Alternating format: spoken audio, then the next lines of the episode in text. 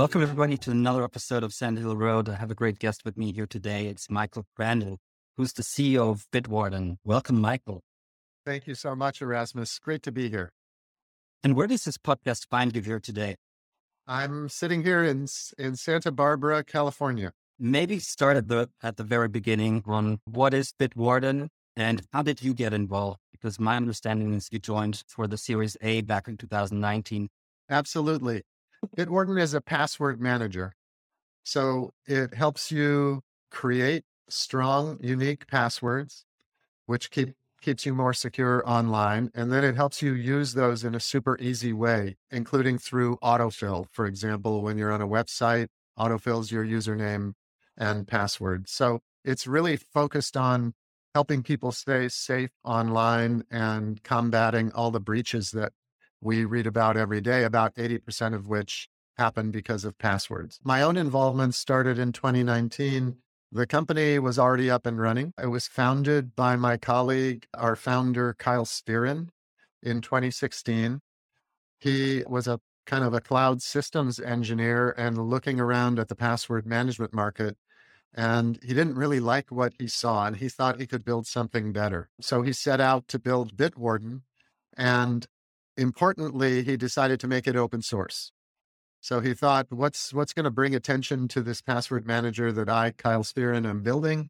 I'm going to make it open source. And in fact, that worked and works often with software because it attracts, it can attract, if it's a good product, a global community of users and contributors to the product. So he decided to make it open source. It was a smart decision because now as we arrive in 2022 and one of our competitors was breached a month ago and lots of headlines about what did the, the hackers get with Bitwarden because it's entirely open source. Nobody needs to wonder what we're doing with your sensitive data. You can go look at GitHub. And in fact, security researchers and many developers worldwide have done that. And so they can trust that we can never get at the passwords. They are encrypted locally. And when they're sent to Bitwarden, it's just a bunch of encrypted gobbledygook that we store on behalf of the user and help synchronize across their devices. So that's what Bitwarden is. Yeah, that's interesting. But let's go a little bit back because I, I think it's quite an impressive indie hacker story Al went through there, who was holding a full time tech job and he was doing this as a side hustle. The way I understand it, he just released it on Reddit and it really took off. And he was sort of taking this side hustle and I think piece by piece started to build it into a fully fledged product. And then I think in 2019, he must have said, well, this is getting too big for me. I need capital providers to scale it, bring in a professional CEO like yourself who has years of experience running software companies. Talk about this sort of trajectory, as I think it's, it's quite an interesting bootstrapper journey that Kyle went through there. It is. In fact, I'm glad you brought it up. The story of origin of Bitwarden and what Kyle did is an amazing story to me. I, I just have huge admiration for how he basically founded the company. Again, he got the core idea of I can do something better than what's out there. Some of the major password managers had gone through acquisitions by PE companies. So he thought he could build something better and again decided to make it open source as a way uh, making it available out in the world and differentiating. It was a really smart decision. At the very beginning, as I understand it, yes, he did build it on the side, and then it started to take off. And as he told me, he wanted to ask his wife if she was supportive of him quitting his job to go full time on Bitwarden. And he made the smart decision of asking her that question while they were both running a 5K race which in my view, having done some running in the past, it tends to make for a shorter conversation because you're breathing hard while you're running. But I, I don't think it would have mattered. She was very supportive and said yes. So he took off. The business was actually cash flow positive since day one. So he had built a strong business through 2019 and been approached by the folks at Headline who have a great way of identifying and uh, kind of tracking young companies as they're growing and noticing hmm. them. And they had been in touch with Kyle. And the conversation started about, hey, could this be something even bigger than what you've already built? So they called me and said, Do you want to take a look at it? After he said, Sure, I think it could be bigger. And so we met in San Francisco and had a great dinner. I was immediately taken by Kyle. He's very humble, very easygoing, and wickedly smart, and also super productive. And he had built all this. And I liked a number of the principles he had put in place being open source, being very community oriented, offering the self host option, and having this fully free, featured free version. They all seem to come together to me to provide a very defensible mode, but also a great platform with potential for growth. So we linked arms and he and I went out and found other investors to put together the the consortium, if you will, of investors in the Series A. Yeah, that's interesting. I, I talked to Headline this week. As you mentioned, they've built this sourcing engine that sort of aggregates a lot of metadata, but also cohort data. And it's interesting to see how that really worked out to identify a company that was not in the market, that was not walking around Sand Hill Road trying to pitch investors, and that's oftentimes the best the best investments. Was it difficult for you to to join a, a project that's been built on a bootstrapped basis because you have to run a different playbook, right? As a bootstrapper, you have to sort of have everything very lean and mean. And many bootstrappers are quite hesitant to bring in lots of, you know, employees. They try to keep it under their control. How was it stepping in there? Frankly, it's been a load of fun and it's been delightful since day one. When I met Kyle for that dinner, he had one other employee. So it was a two person company, very bootstrapped, as you mentioned. But I have an affinity for that too. I've bootstrapped companies myself, several in the past. And I like that stage and I really admire the efficiency. If anything, our investors were a, little bit mystified by the fact that we were able to continue to grow fast, but run the company on a cash flow positive basis. And, uh, you know, comment on the VC business, as you well know, a year ago, as we sat here, the fashion of the day was investing growth at any cost. Just grow, grow, grow. It doesn't matter how much you burn, how much you spend. Bitwarden was not that. We were growing aggressively and quite fast, but we were doing it on a cash flow neutral or positive basis. And so we didn't need to raise any money. And then 2022 hit, and we've all watched how that's evolved. And now all the fashion is efficient growth. So suddenly we became fashionable. Although, if you look at the whole history of business, it's always great. Ultimately, all companies need to become not just cash flow positive, but profitable. And so we had a, a, ba- a great basis and story to go out and raise more. And that puts us in a position now to really continue to invest very aggressively at a time when other companies are pulling back. But back to the Kyle story, he hired one other person while we were raising the money, and then I joined as number four. I was used to it. It was not unnatural for me at all. And I got to join Kyle and tried to very much respect everything that was working well. Don't screw anything up was one of my mantras at the beginning. And also, it wasn't difficult for me to admire the principles he had put in place and honor those and try to add what I could to make the flywheel spin faster. So, one of the areas I really focused on that I had experience in was continuing to build out the product and the company and the service for larger customers, for enterprise customers. So that involved getting certifications like SOC 2 and SOC 3 and HIPAA it involved privacy certifications, GDPR, C- CCPA, and it involved the typical things Kyle had started pen tests, source code audits, and then, you know, SLAs for enterprise customers and enterprise license agreements and the kinds of terms and conditions that they expect. Once you build all that out, you create a lot of trust with larger customers. They feel more comfortable buying from you. So since then, we've really had a great partnership. I didn't see myself as coming in to change anything, but rather to try and, again, get the flywheel spinning faster with what was already working. Yeah, I love the open source angle. Maybe unpack a little bit how open source is helping you on the go to market side. Absolutely. Well, m- mostly it's a way to achieve frictionless adoption. You don't have to do a whole lot of marketing, paid advertising, et cetera, if you have a great product. It, that's what open source does. It's an incredible product led growth engine. In our case, we're a bit of a new form of open source, as you mentioned. I think traditionally, most open source projects were focused on infrastructure software, web servers, database servers, load balancers, all the stuff that runs the internet on an infrastructure level. But Bitwarden is really an application. Yes, there's a server component, but it's mostly an app that end users use. And so we're a bit of a new formulation. One of the advantages is we don't really compete with ourselves the way some infrastructure software does, because with infrastructure software, you've got developers are the central customers using it, and they can easily download the source code and build it. Bitwarden as a product is really composed of a server and about 10 different clients that access the server in order to let you use your passwords wherever you need them. So just to spell it out, we run on Mac OS, on Windows, on Linux. We run on Android and iPhone. We run on all the major browsers, Chrome, Safari, Firefox, Vivaldi, and we have a command line interface and an API.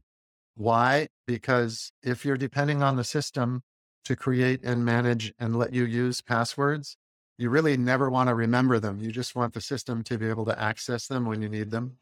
And so that's what all these clients do, whether you're in a web browser, whether you're in an internet cafe, on your phone, on your tablet, whatever it is, you should be able to access the passwords. And so with all of that, nobody really, no developer is going to go build Bitwarden to use it at their company. What we do get as a benefit from open source is incredible transparency in the market. And larger customers really like the fact that our source code is vetted by security researchers, that it's completely open for them to vet themselves if they want, and that anybody can contribute to it if they want to fix a bug or add a feature. That's all very appealing. We complement that on the other side by having a fully free version, a full featured free version. We're the last major password manager that has a full featured free version that isn't crippled in one way or another. And that's a little bit our way of giving back to the world. We don't treat those users as the product. We don't try to track data from them or sell any data. What we do expect is if you like the product, you'll tell others about it. So it's a, a word of mouth engine. And hopefully our free users become ambassadors for Bitwarden. That's how that whole product led growth engine works for us, Erasmus. I did a bit of research in advance and I, I went to a a small site called Hacker News, which is pretty much the home of all the developers. And Bitwarden is by far the, the most loved password manager. If I can play, however, devil's advocate and be sort of the venture capitalist in the room, asking you about defensibility as your open source, what is keeping an Amazon to basically download the entire code base and just putting a monetization layer on themselves? Yes, sure. It's basically the licensing scheme, and it's critically important in open source to get that right. I think we're all at this point in time, we've learned a lot from what we've seen in the past and how companies have evolved. And certainly I got to take advantage of that when I joined Bitwarden and made a major focus our licensing scheme. Kyle had already set it up pretty well. It's most of the code is under GPL, but the server is under AGPL. It's it's the AGPL license, which is very restrictive for others who want to run the code as a service, unless they want to open source everything about the service that they run, which would be all the adjacent code at Amazon, for example, in your in your example. And so Amazon really steers clear of AGPL projects. In addition, as we've added more features, particularly around the enterprise features, as opposed to the everyday or free features in the consumer market, we created something called the Bitwarden license. It's an open license, but it's restrictive in terms of anyone being able to copy that and use it themselves outside of us granting permission. So it enables the case where an enterprise might want a commercial license as a customer. We're able to do that, but others are not able to use that part of the code at all without our permission. So we've split the code off. It's some something like others have done. I think Elastic has something similar. I know you mentioned Couchbase. I think they've taken their approach, but I think we're all hopefully smarter now about not being taken advantage of by anyone, including a hyperscale cloud, at just running off and monetizing what we spend all all this time and energy and yeah absolutely. And talking about sort of the open version versus the, the closed features the enterprise features i went on the on the website and looked at your pricing model. There's this obviously this consumer focused application layer where you have the free entirely free option but then there's also i think if you want to have something like single sign-on features sso you need to upgrade maybe talk about the different tiers, pricing tiers on the individual side, but then also how you think about it on the enterprise side, as that's always for open source companies key to get that right from the beginning. Yes, that's working well for us. We have the free version for a basic user gives a lot of protection. It's quite full featured. Then we have two paid versions on the consumer side, a premium version and a family license. The premium version is $10 a year it adds additional storage and some FIDO2 multi-factor authentication capabilities on top of the free version. and it gives you priority support. And then the family version is, as you might imagine, kind of a package for a whole family without paying the same $10 a year for everyone. I believe that's $40. For the business versions, we have two teams and enterprise and they're distinguished by features. And they start out for an annual license at $3 a month for teams, $5 a month per user for enterprise. Enterprise also offers another distinguishing feature that sets us apart from the competition, which is the option to either use our SaaS hosted version or to self host and there's still a lot of larger companies out there that want to self host for a whole variety of reasons. Whether you agree with them or not, those reasons as a vendor, it's really important to be able to provide that as an option. And importantly, customers who self host can move to the SaaS version or vice versa if they change their mind once they're using the product. Understood. And let's talk a little bit about traction. I assume that a bulk of the revenue sort of was in the self-serve consumer facing product when you joined. And this has, I assume, pretty much shifted more to the enterprise side. Talk a little bit about sort of the focus of the company and how you're, you know, expanding on that revenue base. Yes. Well, first of all, we really still honor self-serve quite a bit. Erasmus. The self-serve engine, the the product-led growth PLG motion is is an amazingly efficient engine, and it's one that we want to keep running. So I'm very honest with our sales team, which was another part of the company I, I built after I joined Kyle, that if I had a choice, I'd choose a self serve sale every day of the week over a sales assist sale. It's just more efficient, right? And some of the great companies out there, Atlassian, Datadog, Twilio, they were all built on that model and have been fantastically successful based on it. But that model does allow for complementing with a sales force. One of the old truisms in PLG is use sales to learn, not to sell. I modified that a bit. I, I use sales to learn and sell. Nothing wrong with sales selling, but still a very significant portion of our new ARR comes from self serve. And a significant portion comes from the sales team. So it's it's a balanced motion for us. And that's working really well. Obviously, some customers want to talk to salespeople. They have questions, but the more material you have, the more product availability that anyone can go to the website and experience, the farther along that prospect will be when they get to the sales team. So my pitch to the sellers is I would take the self-serve sale any day of the week but it's like the law of gravity that some customers are going to want to talk to salespeople. And when they get to you, they'll be that much further along in the process and make your job easier. And talking a little bit about competition, the elephant in the room in that space, especially on the enterprise side, is 1Password, I think, which raised a massive 650 mil Series C. I think the crossovers, the Tiger Globals were also in that. You've announced a Series B, 100 million Series B led by PSGs. So you're also well capitalized. I mean, we talked about it last year. It was a bonanza in terms of capital was cheap. How are you viewing that sort of competition, but also your financing strategy? There is a lot of competition out there, and it's also a huge market.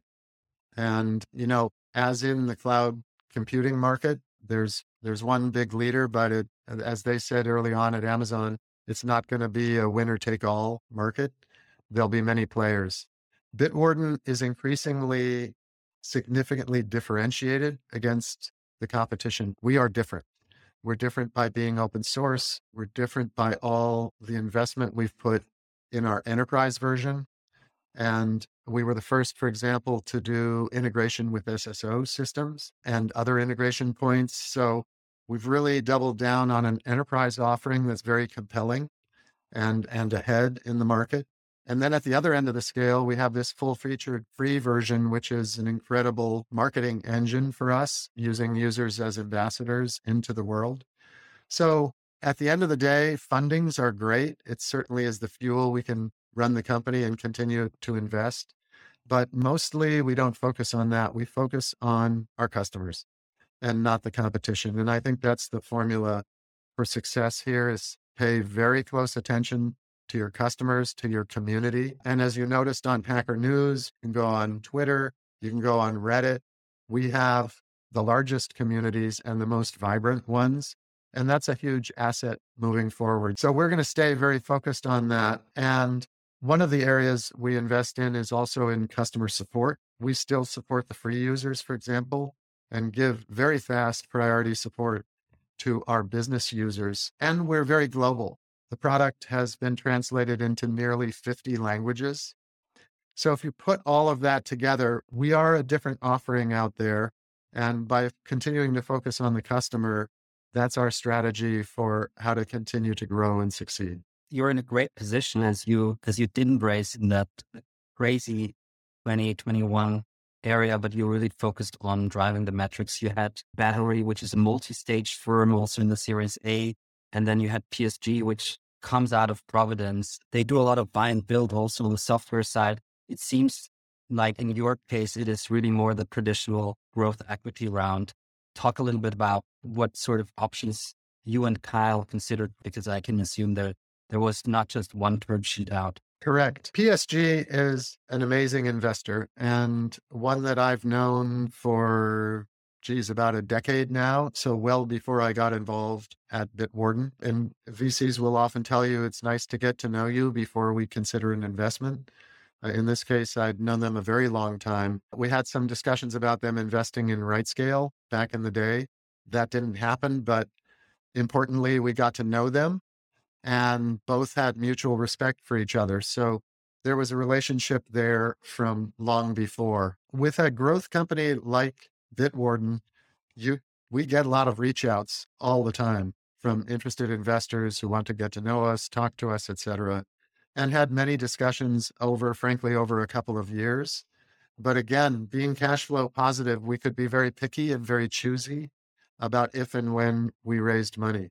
And as we saw 2022 unfold and the shift from growth at any cost to efficient growth as a kind of a foundational principle that investors were taking on, we got more serious about talking to investors. And we were serious about talking to investors who understood our efficient growth model and philosophy and appreciated it. We didn't want to get in bed or get married to somebody who had a very different picture. And we didn't want to do it at a time when the valuations were so astronomical that when the economy shifted, that can create a lot of stress and it can force you to do unnatural things in pursuit of trying to make good what was into the future.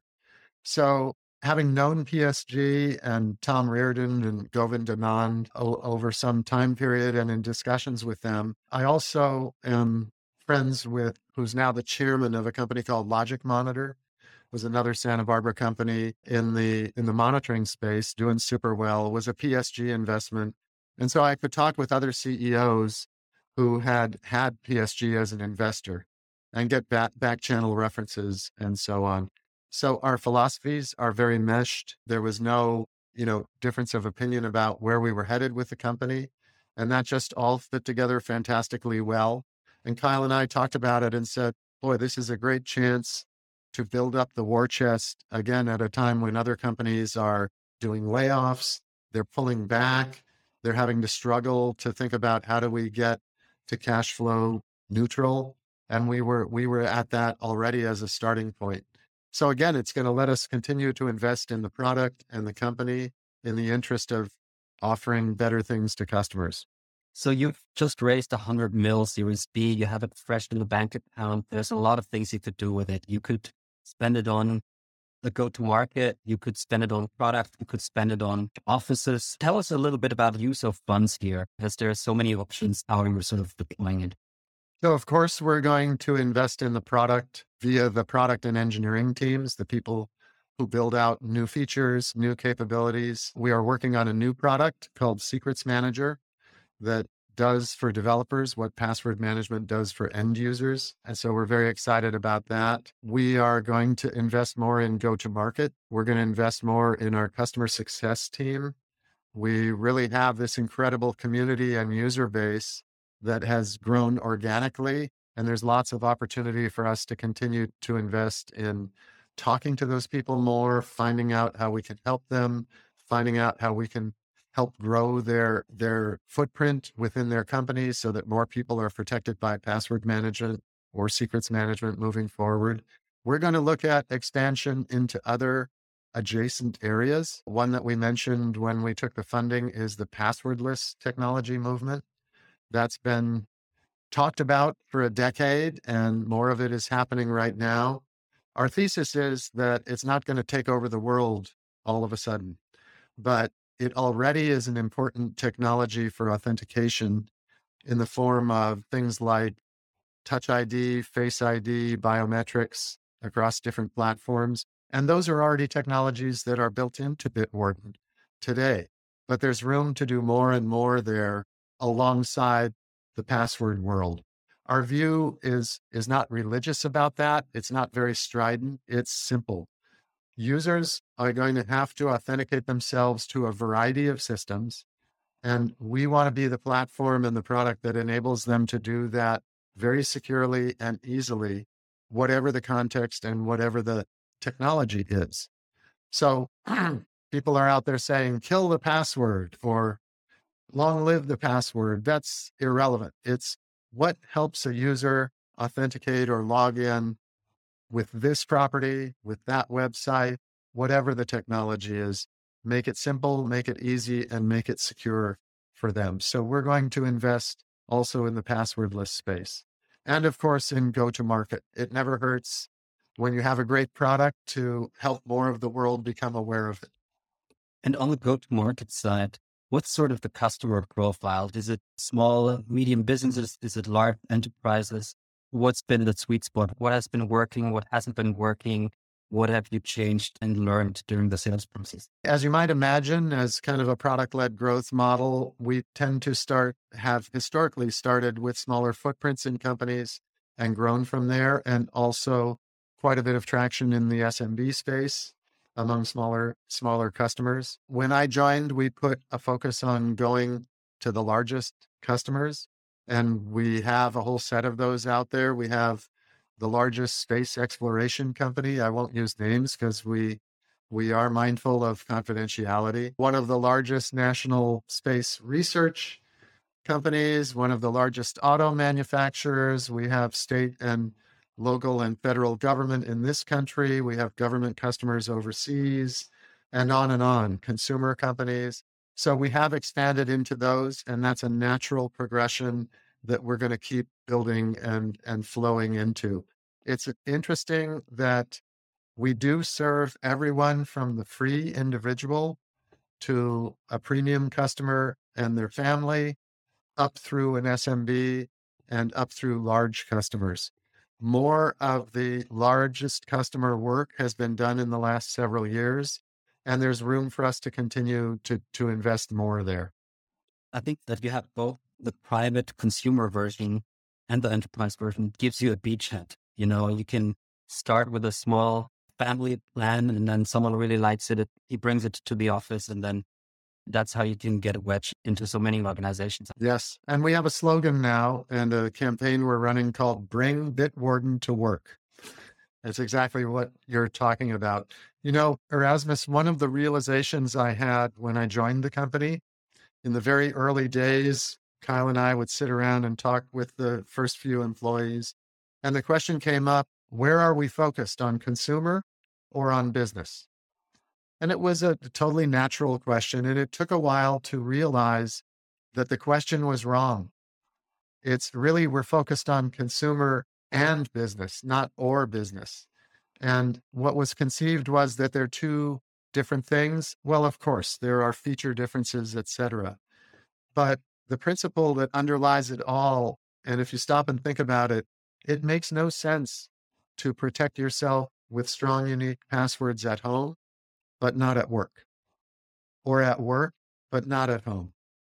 You really should be protected everywhere. And as people, we have a private life, we have a work life. But password management is a habit that spans both. And it's a habit you need to encourage and enable in both realms. So that was a great realization for us and one that underlies our, our philosophy about that virtuous circle from the individual user up to the largest corporation. Talking about building up the team, I mean, with the funding you raised, you could have a large headquarter. How do you think about building up a team? You being based in Santa Barbara, talk about how distributed versus central you are. Yes, we're a 100% distributed company. And it happened from the get go. You mentioned Kyle's based in Jacksonville, Florida. I'm in Santa Barbara. Employ- his employee number one was in Dallas. And the second person that he hired while we were raising money was in Anaheim, California. So very early on, we had to confront the question do we create a headquarters or do we not? And it wasn't looking real good to create a headquarters when we were all spread out like that, even with a small group of people. Kyle wasn't going to move. I wasn't going to move. And more importantly, we didn't see the need to. At RightScale, we had sometimes up to half of the staff was remote and half was based in Santa Barbara. So I had a lot of experience in what it meant to have at least a major portion of our team working remotely. And I learned what the good things about it are and what the challenges are. And it does not come without challenges, no question. But we were seeing other companies successfully build 100% distributed companies like GitLab, for example. So we did have some models that we could follow as well as experience I had had. Mm-hmm. And we had to make that decision early on. In fact, some of the investors we pitched to Erasmus back in 2019 asked me where we were going to build the headquarters. And when I said there was no headquarters, they said, Thank you very much. We don't think we can really be helpful. Part of what we do is build a team in Silicon Valley, for example, and we have a great network here. But if you're building a distributed company, good luck to you, but no thank you. So it was a very conscious choice at the beginning. And it's it's had two major effects. One is that we do have to focus a lot on building the culture. I think you have to do that in person also. But the fact is, you don't bump into other people at the coffee machine. So we do a number of things to help build the culture and connect people. But the other part that's been a huge strategic advantage is our hiring base has suddenly become global. We have people in half of the United States, 25 states, 20 plus countries, and six continents. So we were able to hire around the world. It let us grow fast while maintaining a very high quality standard of the people. Plus, as I mentioned, we have a very global user base, 50 languages, et cetera. So it makes sense to have a team that kind of reflects that when you're serving a customer base like that. So it's been a great asset, and you just have to make sure you in extra invest in the culture and the connectedness of people. And by the way, we do get together, we have meetups and so on. But when the pandemic hit, we didn't lose our stride at all because there was nothing to change at the work from home stuff. Luckily, now it's opening up you know, it's not for everyone. It's not for every company, but for us, it works really well. And it really reflects what Sid Sijbrandij from GitLab told me. He told me that when he was making the rounds for the Series A, he was being discounted based on the fact that he was the remote first company. So I've talked about this quite a lot. If you get it right, you have a huge advantage. You can really take advantage of these arbitrage opportunities in terms of talent, right? Yes. And you know, the pandemic, as horrible as it's been for everybody, had a side effect that helped us, which was everyone went remote. Many companies, particularly tech companies, discovered that productivity actually went up. And while some people wanted to go back to the office, many people didn't want to when that movement of back to the office happened. And so they started looking around for a company they could work for where they didn't have to. And so that provided even more inventory out there for, for companies like us and Sid's. So Michael, as we're running against the clock, what's next for Bitwarden? What are you excited about personally in terms of the journey? Is there going to be a, a $650 million round in the making or are you going to stay lean and mean relatively to your large competitors? What's the next chapter of Bitwarden look like? Well, we got such a great funding in this round that one of the benefits is we don't need to focus much on fundraising for the foreseeable future. So I don't know if 100 million equates to lean and mean. I hope that we stay lean and mean, but I'm looking forward to our ability to invest to the product enhancements and innovation that we're going to add. It's going to be a very exciting time as passwordless merges into password based authentication for us. As to how people can get in touch, it's at bitwarden.com. Go to bitwarden.com. If you're not familiar with the product, download the free version. You can migrate from another product in about 10 minutes and get all your passwords moved over. Or whether it's a browser or another password manager, or just start using one. I hope you have the aha moment when you realize that the password manager keeps you safer than you can keep yourself. And it really is a nice feeling of security. I would also recommend people who are somewhat new to this area or experienced, check out our blog. There's a ton of material, bitwarden.com slash blog, tons of brief and useful information there with tips and tricks and best practices for staying safe. And then also, we do a number of events, and there's an exciting one coming up in December. On December 8th, we host what will be our third year hosting the Open Source Security Summit, which is a virtual event and it's free. So anybody can attend it online. This year we have Kevin Mitnick as one of the keynoters. He's maybe the most world's most famous hacker who's on your side, on the good side. We have Eva Galperin, who's the director of cybersecurity at the Electronic Frontier Foundation, and Mikko Hyppönen, who's a security and privacy expert, and many other speakers from different companies talking about what they're doing to promote cybersecurity in their companies. That's December 8th. You can find it on bitwarden.com events or just go to bitwarden.com, scroll to the bottom. There's an events link and sign up for free there. Wonderful. Yeah. Michael, thank you so much for taking the time. I think it's your, your third or fourth time as a CEO of a tech company. Looking back now on all the different CEO positions you had, how does it feel? It's definitely the best. It was my good fortune to be introduced to Kyle and have a chance to join Bitwarden. Bitwarden is a force of nature out there. And to have such an efficient business model, such a vibrant community of users and supporters, and to be part of a team where we get up in the morning. You know, one thing we say is we imagine a world where no one gets hacked what a great thing to get up in the morning to be part of. So everything about it is great. You know, I hope I learned from past experiences and uh, can help bring some of those learnings to what we all do as a team here. Wonderful, Michael. Best of luck, continued success, and thanks for being here with me today. Thank you so much, Erasmus.